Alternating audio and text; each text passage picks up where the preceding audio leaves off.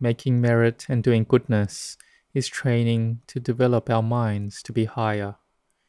Because the nature of the mind is that when it has delusion covering it, it has too much of a sense of self, and then selfishly we will only do things for ourselves. The mind will be darkened. For the mind to be able to be brighter, it must let go of that feeling of a sense of self the Buddha taught in the beginning on giving, giving dana and making merit.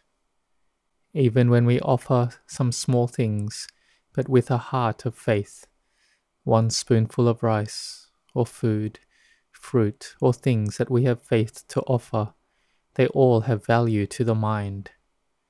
Even King Asoka, when he was a child, he gathered a pile of dirt to offer to a Pacceka Buddha and he got some good results from that, being able to vastly expand his empire from the Barami, the spiritual goodness he had made. And Dana Barami is to promote us to see and know the Dhamma. The Buddha would even give a sermon on giving dana to someone with a lot of Barami and many who are arahants. To Venerable Yasa, who was from a wealthy family in the city of Varanasi, the Buddha talked of dana first, and Venerable Yasa had made a lot of merit practicing dana before, and he was full of delight.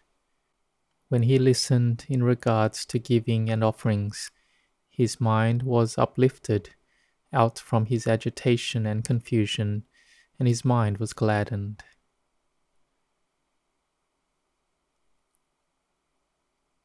We Buddhists have excellent thoughtfulness in giving. And we may think that giving dana isn't much, but it isn't something that arises easily. How does it arise? Firstly, our minds are imbued with faith, and we have the time and opportunity to give.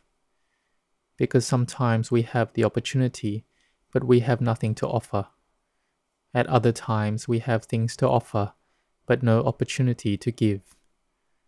But when we have the readiness to give and we do it, then we have feelings of fullness of heart arising.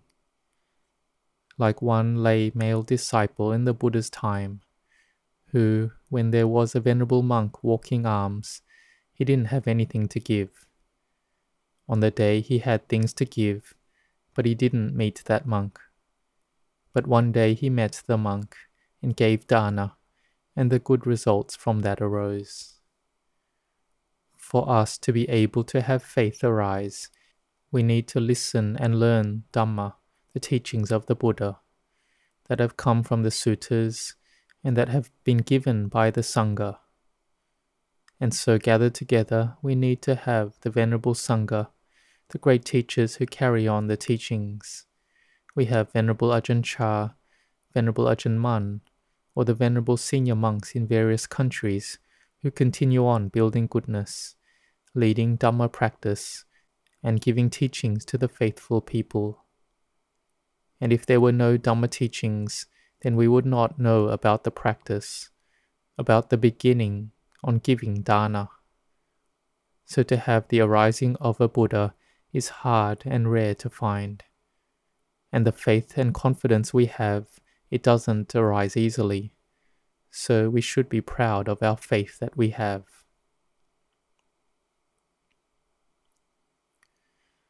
Have we thought before that being born as a human being is difficult and rare? They give us a simile so we can see how truly difficult and rare it is. It is compared to a blind turtle that is in the middle of the sea and once in a hundred years it will come up to the surface. And there are winds blowing in all four directions. There is a piece of wood with a small hole. The chances of that blind turtle coming up once in a hundred years and contacting that piece of wood is the chance of a human birth. What's the percent chance of this happening? It's very small. But these days we see many human beings being born so this simile probably means the ones who have a human mind, the humans that are born of the mind. There are many people who are born, many without sila, morality, and without Dhamma. But those who can be born and can change themselves from being a common person to being a virtuous person are very small. Even after 25 years of Wat Nong Pah Pong, I heard Venerable Ajahn Chah give a Dhamma talk, and he asked the laymen and women disciples, Is there anyone who will be determined to keep the five precepts for their whole life? Ajahn Chah said that the laymen and women looked around at each other nervously. There was no one who raised their hands and said, I will. Ajahn Chah said, Eh, the people who are sitting here are just half people, not yet human. See, and this is to the level that a great teacher had been teaching them for 25 years, but they were still unable to commit themselves. So, being born as a human being with the five precepts is hard. It isn't easy. And all Dhamma practitioners need to have the five precepts. They may start with keeping the five precepts only on the weekly lunar observance day, or those who can already keep the five precepts add to keeping the eight precepts then, or on the days off, on the weekend, being determined to keep the five precepts. Okay, today I will be born as a human for one day, and then being intent to bhavana to develop the mind. The good result of sila is that peace arises. There is peace in actions and speech. There is no arguing and disputing. It's peaceful. When we have anger, greed, delusion, we can bear with it. One is training in forbearance not acting following our moods, not following our thoughts. Because this thinking proliferates out coming from avijja, ignorance. It's coming from a sense of self. So we are careful. When we take care, then we are building goodness. We have dana, we give on the external, like giving alms, and we give on the inner level, which is giving forgiveness. Giving forgiveness is Dhamma practice and bhavana on a high level. We have dana already, and we have sila, so this is our birth. On our birthday is when we got a body that is human, and so we build goodness and remember how fortunate we are that we have been born as a human and we have a chance to practice Dhamma. We're able to see and know the Dhamma to understand the Dhamma. We have the sense doors of the eyes, ears, nose, tongue, body, and mind, so we will experience sense and mental objects, which means we can practice with them, and then our understanding of Dhamma will improve by levels.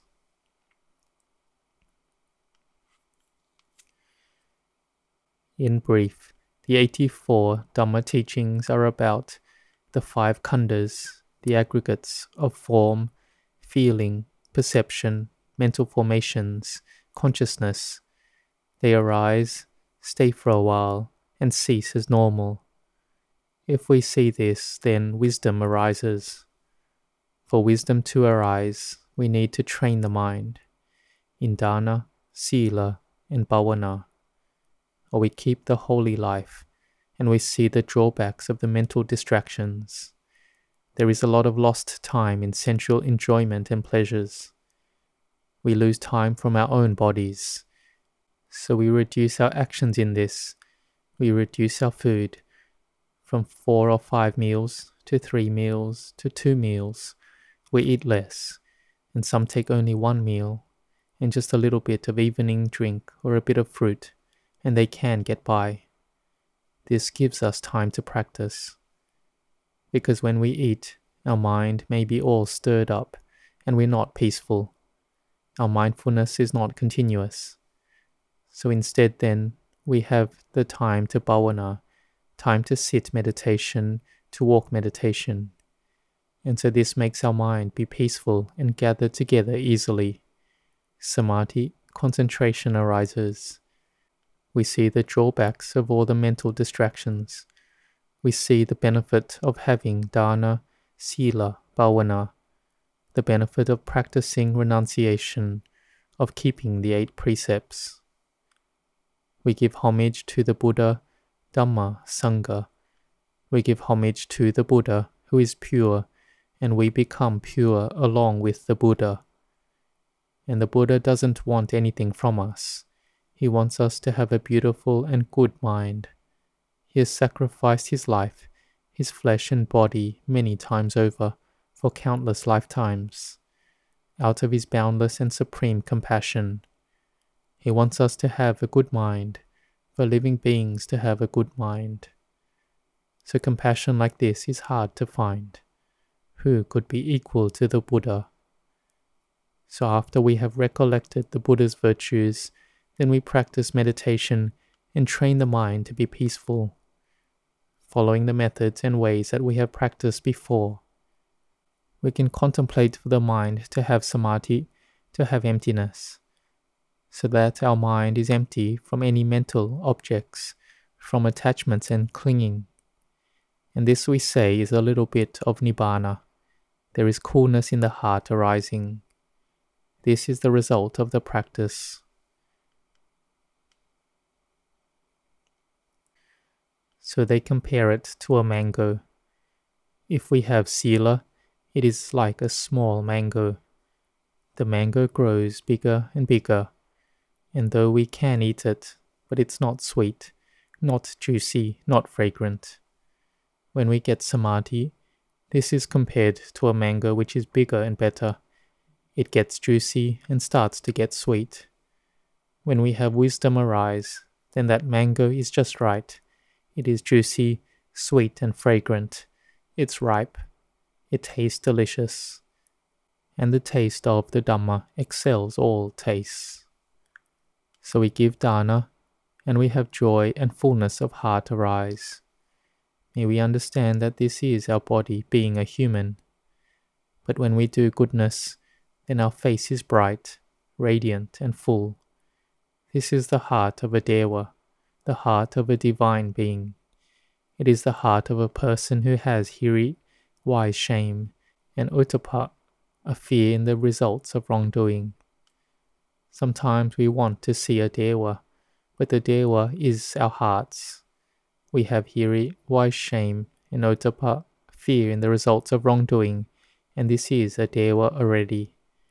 There is fullness of heart, joy, and bliss in giving in building goodness, in building merit, in building skillful actions.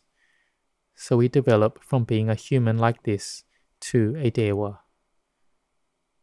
They say one who has built Barami dies from a human and becomes a Dewa, and then from a Dewa they become a human until their Barami is full. So we make our Samadhi firmly established, and we start to see clearly into the teachings we get to the core of the teachings of the Buddha, of form as simply being form.